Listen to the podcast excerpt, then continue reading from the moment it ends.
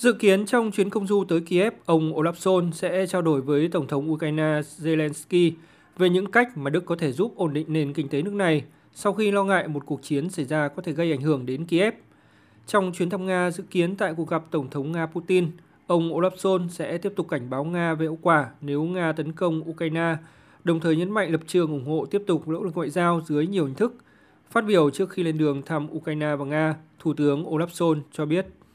Und deshalb ist es notwendig, klar zu sein, klar zu sagen, dass im Falle einer Nhiệm vụ của chúng tôi là đảm bảo rằng có thể ngăn chặn một cuộc chiến tranh ở châu Âu. Trong đó, chúng tôi gửi một thông điệp rõ ràng đến Nga rằng bất kỳ hành động tấn công quân sự Ukraine gây nguy hiểm đến toàn vẹn lãnh thổ và chủ quyền của nước này sẽ dẫn đến những phản ứng cứng rắn và các biện pháp trừng phạt có hiệu lực ngay lập tức mà chúng tôi cùng các đồng minh ở châu Âu, NATO đã chuẩn bị sẵn.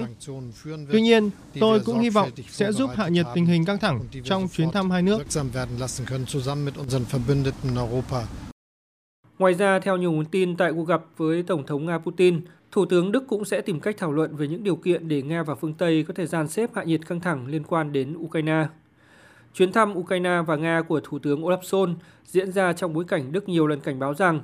Nga sẽ phải trả một giá đắt trong trường hợp tấn công Ukraine. Đây cũng là tuyên bố của nhiều nước trong EU.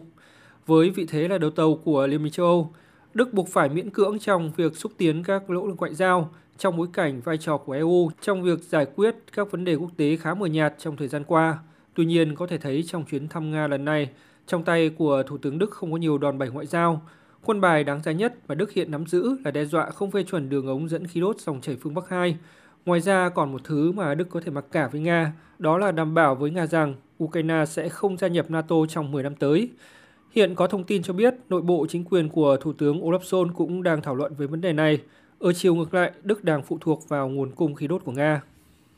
Trong bối cảnh nhiều nước phương Tây đã hỗ trợ tài chính hoặc vũ khí cho Ukraine, nhưng chính phủ của ông Olaf Scholz vẫn từ chối cung cấp vũ khí sát thương cho Kiev hoặc đưa ra những biện pháp trừng phạt Nga, khiến Đức bị các đồng minh chỉ trích là thiếu quyết tâm trong việc chống lại Nga.